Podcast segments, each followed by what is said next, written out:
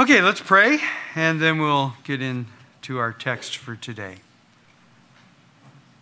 Our Father in heaven, we thank you for bringing us safely through another week, bringing us to another day in which we can set this time aside for a very, uh, a very blessed event, and that is the gathering of the saints to worship our holy, glorious God and Father, and to rejoice in, in our Savior, the Lord Jesus Christ, and to reflect upon your glory and your mercy, your goodness, and, and your justice. So, Lord, we pray that as we dig into this text now and as we continue throughout uh, the morning as we worship you, that you would be in our midst. Father, we are lost without you. Uh, we are in a, in a fallen world, and so we desperately need you. And so we pray that you would be with us today. Encourage our hearts. Help us to understand your truth, Lord, and help us to articulate it well and uh, deliver us from error and anything that would be dishonoring to you.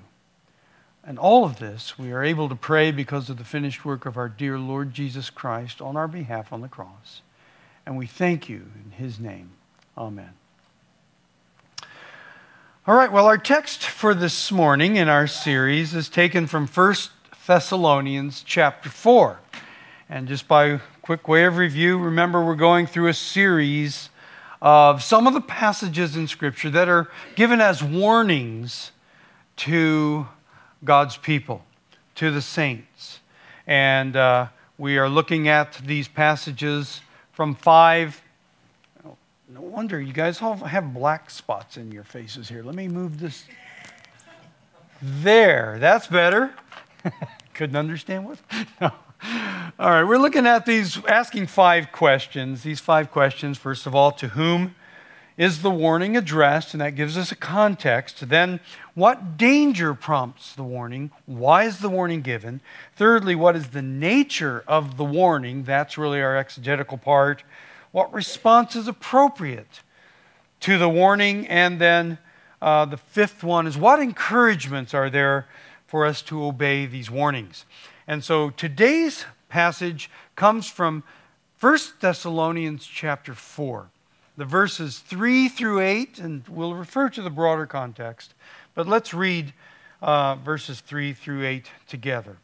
Paul writing says, For this is the will of God, your sanctification, that you abstain from sexual immorality that each one of you know how to control his own body in holiness and honor, not in the passion of lust like the Gentiles who do not know God, that no one transgress and wrong his brother in this matter, because the Lord is an avenger in all these things, as we told you beforehand and solemnly warned you.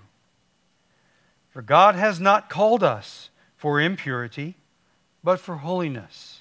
Therefore, whoever disregards this disregards not man, but God, who gives his Holy Spirit to you. Okay, and so we'll ask first of all to whom is the warning addressed. We're told in the very first verse of the letter that Paul is writing to the church of the Thessalonians in God the Father and the Lord Jesus Christ. This first epistle, followed shortly by a second, was Paul's response to a report he had received from Timothy, who had been sent there for just this purpose. Generally speaking, Paul was pleased and encouraged by Timothy's report.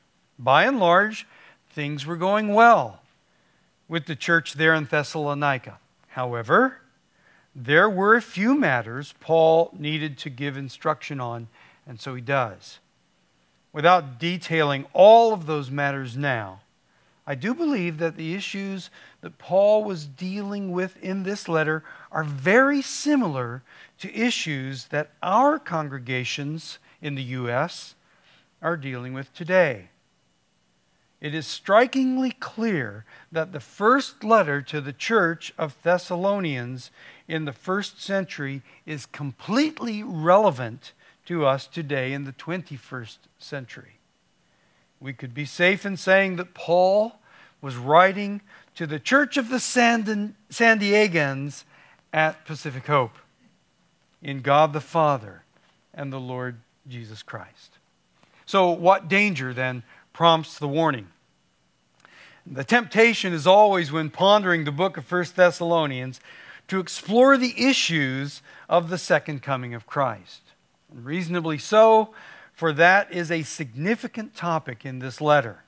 But for our purposes now, we want to reflect on the warning which we find in chapter 4. We are expressly alerted to the warning in verse 6. But why is the warning needed? Well, Paul is commenting on an overarching matter in the Christian life the doctrine of sanctification. Timothy had apparently informed Paul that there were some issues in the church that were hindering their progress in this matter of sanctification. As we consider the nature of the warning in a moment, we will be more specific. But before we do that, I think it might help to understand what these saints were dealing with that elicited the warning. And as we think about it, I'm sure that we can see some similarities in our own culture as well. Very briefly, then, the city of Thessalonica was a large and prosperous city. It was the capital of the Roman province of Macedonia, and as such, was culturally influential. It both reflected and influenced the popular culture of the time, particularly in trade and philosophy. It was clearly both multicultural multi, and multi ethnic, with the Roman pantheon and imperial cult being predominant. There was a sizable Jewish population as well, with several synagogues. There were multiple matters Paul addressed in this letter. He was trying to clear up some confusion among the brethren, particularly having to do with the second coming and regarding those believers who had already died. The church was apparently surprised that persecution had continued as long as it had. The church was, or they were eager for Christ to return. In fact, and I think this is quite interesting, in light of the predominance of dispensationalism's pre tribulation rapture teaching today, and Pastor John knows what I think of all that, it seems that they had grown so focused on the timing of the day of the Lord, they had become slack in their own pursuit of sanctification. Our text suggests to us that they were not concerned enough about their holy living. Especially, we clearly see their sexual purity and their regard for others. The significance of the cultural influence, I think, is important here. The great challenge in the progress towards sanctification for the Christians in Thessalonica was to discern how to live as Christians in a pagan culture, a very influential pagan culture, and in anticipation of a future deliverance from this broken world and its effects on this broken life. We have that very challenge today, right here, don't we? Evangelicals are struggling with how to live in our post Christian society. What does it look like to be a Christian in our relativistic, multicultural, secular, and grossly immoral pagan culture? I think there is very much reason for concern for us here. Although typically American evangelicals do not engage in the extreme vices of our culture, although sometimes professing Christians are guilty in the more subtle areas, evangelicals look very much like the secular culture. Report after report after report confirm analysis that there seems to be something of a crisis in the American church. That professing Christians, in essence, have the same desires and values of, as their heathen na- uh, neighbors, and often mimic the very methods the world uses to satisfy those desires. Not necessarily the most scandalous attitudes and behaviors, but certainly the more respectable ones. Of course, we don't know the motives, uh, the ultimate motives underlying the patterns of others' lives. But a casual observation would seem to indicate that something is amiss in evangelicalism. That was most decidedly the case in the church at Thessalonica in the first century. And it appears to be the case in the church at large in America in the 21st century. All that to say that it is not the least unusual that the attitudes and the activities of popular culture will influence and impact the saints in any given age. It did in the first century, and it does today. You've heard the analytical question Is the shark swimming in the ocean aware that it's in the water? That's all it knows. In a similar way, it is entirely likely that unless there is an intentional attempt to do otherwise, people automatically assimilate into their particular cultural milieu without even being aware. But when the culture expressly violates God's standard of righteousness, that is a real problem. And it is a real danger for the assenting church. Furthermore, as we are about to see, God does not accept common cultural practice as an excuse for ungodliness. Hence, we have warnings in Scripture. So, then what is the nature of the warning? Well, let's look at the warning. Paul says in verse 6 As we told you beforehand and solemnly warned you. What? What did he tell them and solemnly warn them about? Here it is. The Lord is an avenger.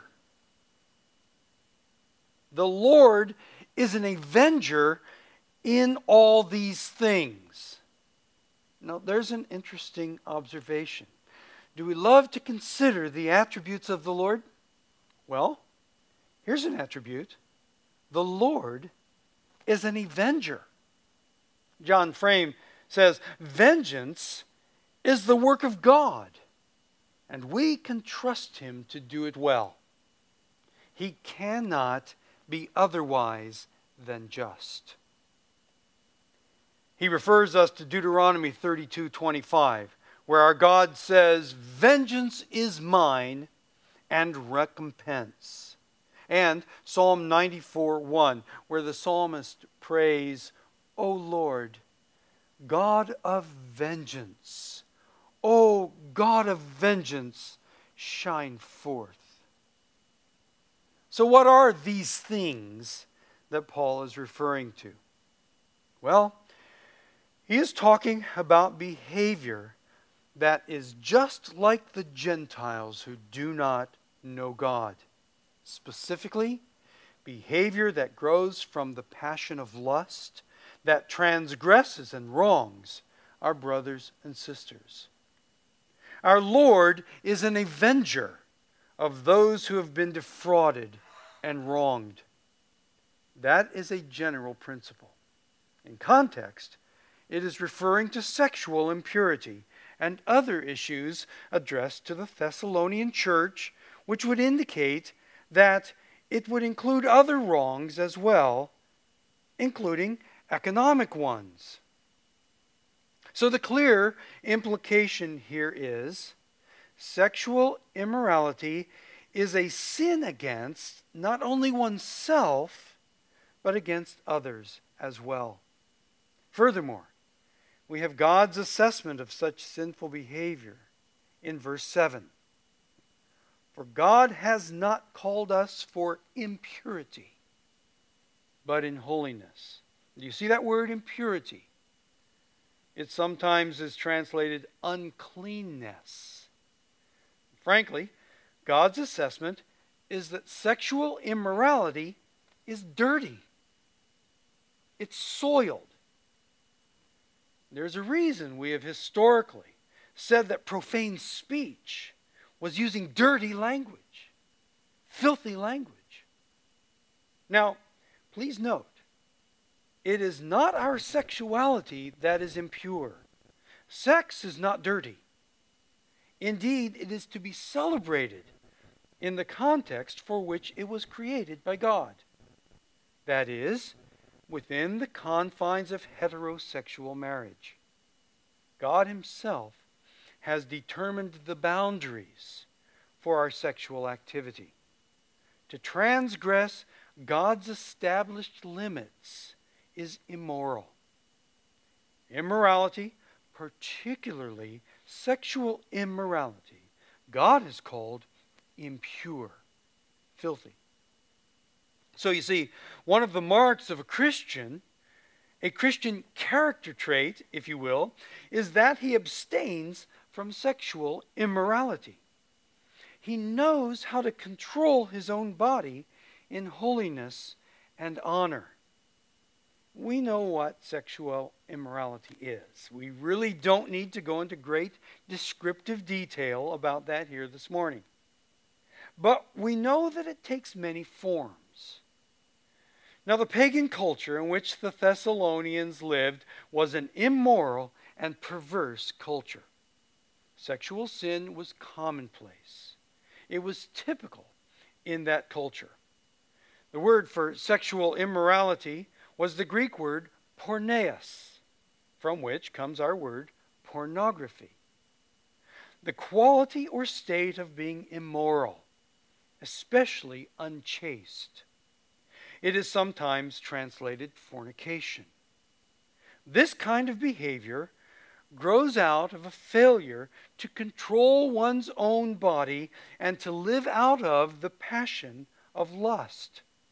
Now, there are numerous scriptures to define what is entailed in all this.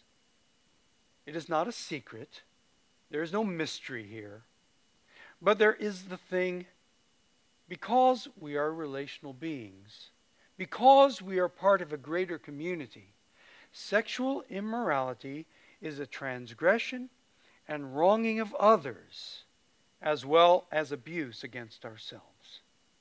Incidentally, consensual immorality doesn't make it okay. It simply means that people are willfully abusing each other. And oh, by the way, love, even deep emotional feelings of affection, doesn't negate this. Immorality, according to God's definition, is immorality. But sexual immorality is illustrative, not exclusive. Any behavior that is out of the passion of lust, whether it be sexual or material or psychological, whereby we transgress and wrong our brother or sister is impurity and contrary to God's will for us. And incidentally, sexual immorality is an exceedingly selfish, self centered, and self gratifying sin. And it hinders our growth in sanctification. Now, please note the profound import of this. Look again at verse 6. Therefore, whoever disregards this disregards not man, but God who gives his Holy Spirit to you. Do you see that? Take note. This is not the ranting of some psychologically suppressed Victorian prude. Trust me, I know otherwise. My flesh tells me otherwise. This is the word and will of God. To disregard this is to disregard God. And that is the height of audacity and stupidity.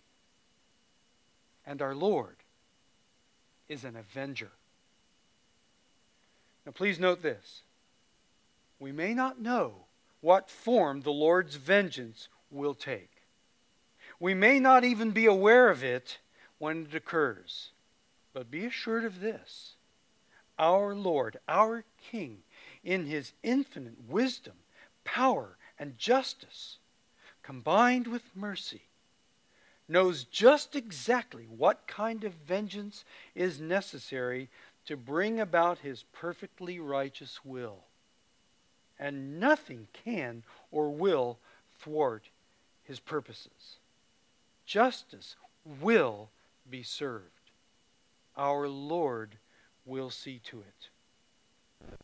Need I remind us that ours is a highly sexualized and promiscuous culture.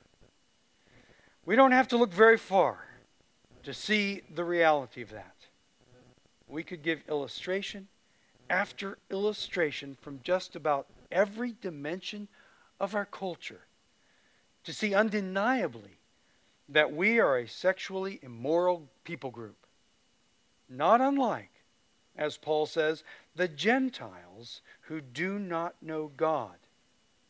Furthermore, it seems our economy is energized by covetousness and an insatiable lust for more and more and more. The awful sin being exposed here is lust lust for sensual pleasure and material comforts, even and particularly at the expense of others.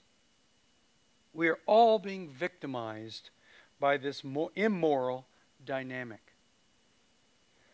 But we need to pause and give honest evaluation. For it may be that, to greater or lesser degrees, we have been the victimizers. Much like some to whom Paul was writing in the church in Thessalonica. One of the very troubling realities of our present time is that we see some of the same immoral behavior occurring in the professed Bible believing churches all around us.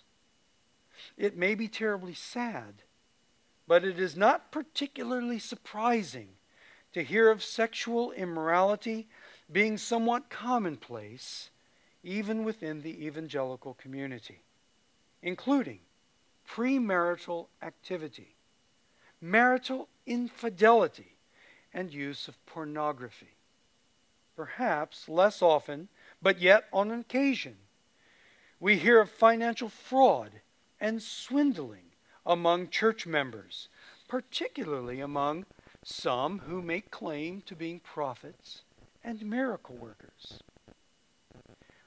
We would all do well to remember that our Lord is an avenger. Well, then, what response is appropriate to this warning? Most simply stated, God's will for believers is sanctification. And one of the means to that is sexual purity. We are to control our own bodies, according to verse 4, in holiness and honor. Now, that word holiness is the exact same word translated sanctification. We see it again in verse 7.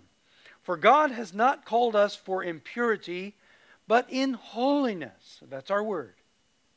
Regarding this, John Owen said, This is that which God wills, which he requires of us that we be holy, that we be obedient, that we do His will as the angels do in heaven. The equity, necessity, profit, and advantage of this ground of our obedience might at large be insisted on. And were there no more, this might suffice alone. If it be the will of God, it is our duty. Carl Henry made some cogent comments drawn from this part of Paul's letter. He said, in Paul's very first epistle, we find a transition from a general reference to the will of God in its particular implications for daily life. This is the will of God, even your holiness, he writes in verse 3. And then he adds a series of exhortations for which divine sanction is claimed. The apostle exhorts these early Christians in the Lord Jesus that as ye received of us, how ye ought to walk and to please God, even as ye do walk, that ye abound more and more in verse 1. This appeal for moral earnestness in the Christian life is based upon that consciousness that God is the ultimate source of the instructions. He that rejecteth, rejecteth not man, but God. Henry continues What sanctification means for specific areas of life is set forth in full detail. Negatively, abstinence from fornication. Positively, the honorable and chaste satisfaction of sexual impulses.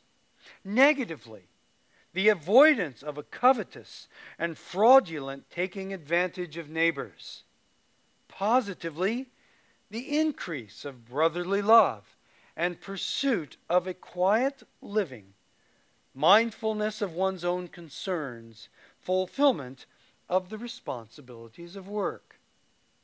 And then Henry concludes the moral force of this passage is at once obvious when one recalls the lust and covetousness frequently mentioned together in Paul's letters were the cardinal heathen vices, and that it was the fidelity of the Thessalonian converts to Christian standards that inverted their former manner of life and made holiness characteristic of the Gentile Christians. And we see that in our own culture today. Brothers and sisters, as we strive for purity in our own lives, that takes us out of step with the rest of our culture. It makes us odd. Some of you know that I've been working some moonlighting shifts, uh, trying, to, trying to bring in additional income. And, and one of the strange phenomena that I've been experiencing is people don't believe me. The men that I work with don't believe me when I tell them that I'm not interested in the sexual implications of the things that they're suggesting. They don't believe me. They laugh. And I have to confess, it's not I can tell them I'm not interested not because of me, but because God is my Father, and I'm striving in my own life to be holy. I don't want to be like them, even though in the flesh I do, you know. That takes us right at what did this to the Thessalonians well. As a matter of fact, it has throughout the history of the church. As Christians pursue godliness and holiness, the pagan culture hates them. I'm not sure whether it's because we ruin their fun or because we point out their evil. I'm not sure exactly what the motive is, but we know that is the motive. We need to be self consciously and, in, and we need to self consciously and intentionally pursue holiness. Indeed, if by God's grace we are made aware of and convicted of our own guilt in these areas, we must confess our own sin and seek God's forgiveness through repentance. Brethren, repentance is a soul cleansing process. And God wants our repentance. He loves our repentance. I love these words from Pastor Al Martin.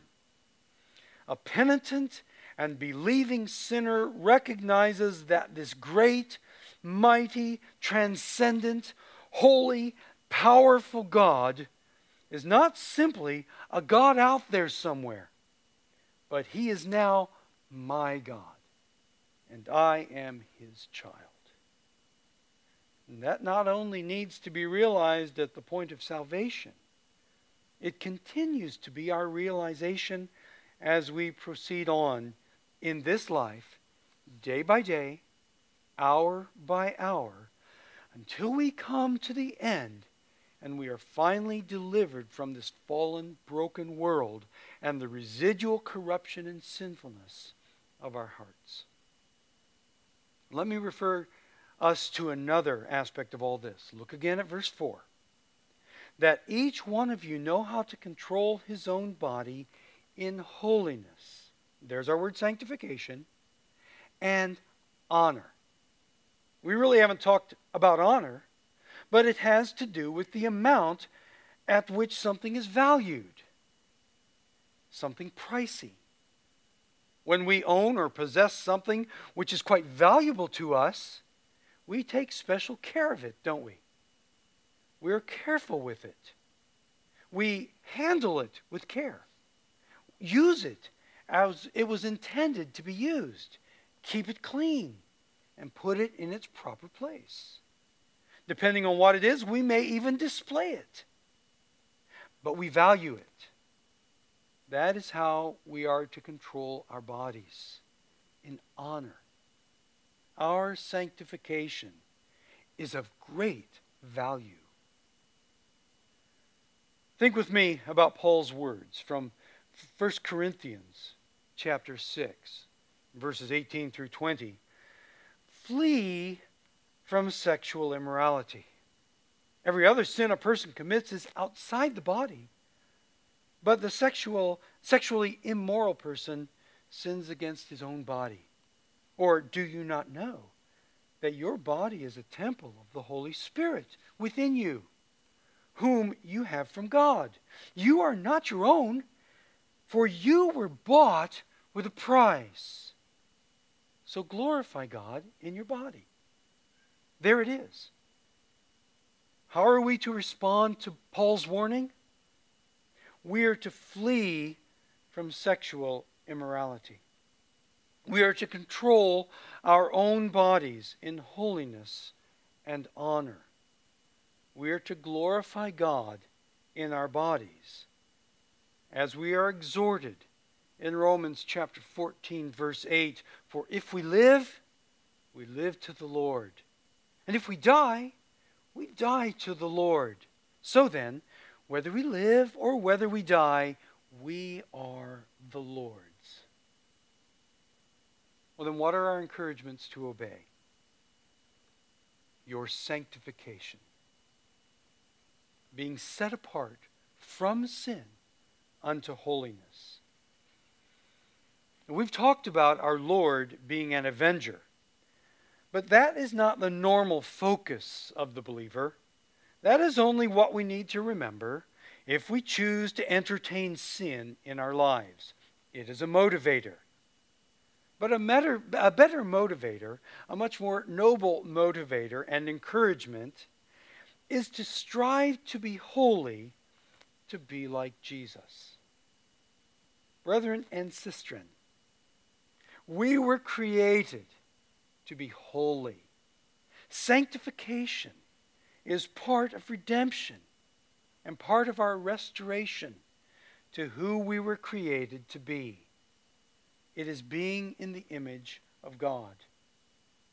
You know the feeling, don't you?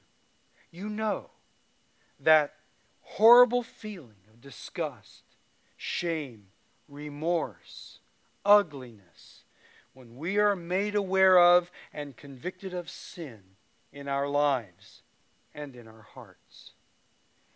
It is awful. You know why? Because you have been redeemed. You have been bought with a price, a very great price. You were given a new heart, and you have been called to righteousness, to holiness, to sanctification. You've known that peace that passes understanding. You've experienced that joy that is indescribable and glorious. You belong to Jesus. And this is the will of God, your sanctification. Now, I must say this. If you know that you are entertaining sin in your life, either you allow yourself to indulge in sexual immorality without a sense of shame and guilt, or you cold heartedly mistreat others to satisfy your own desires, it could be an indication that you have no interest in the things of Christ at all. Dear friend, if you have no interest in Him, you are in eternal danger. Call out to Jesus. Plead with Him to save you from your sin.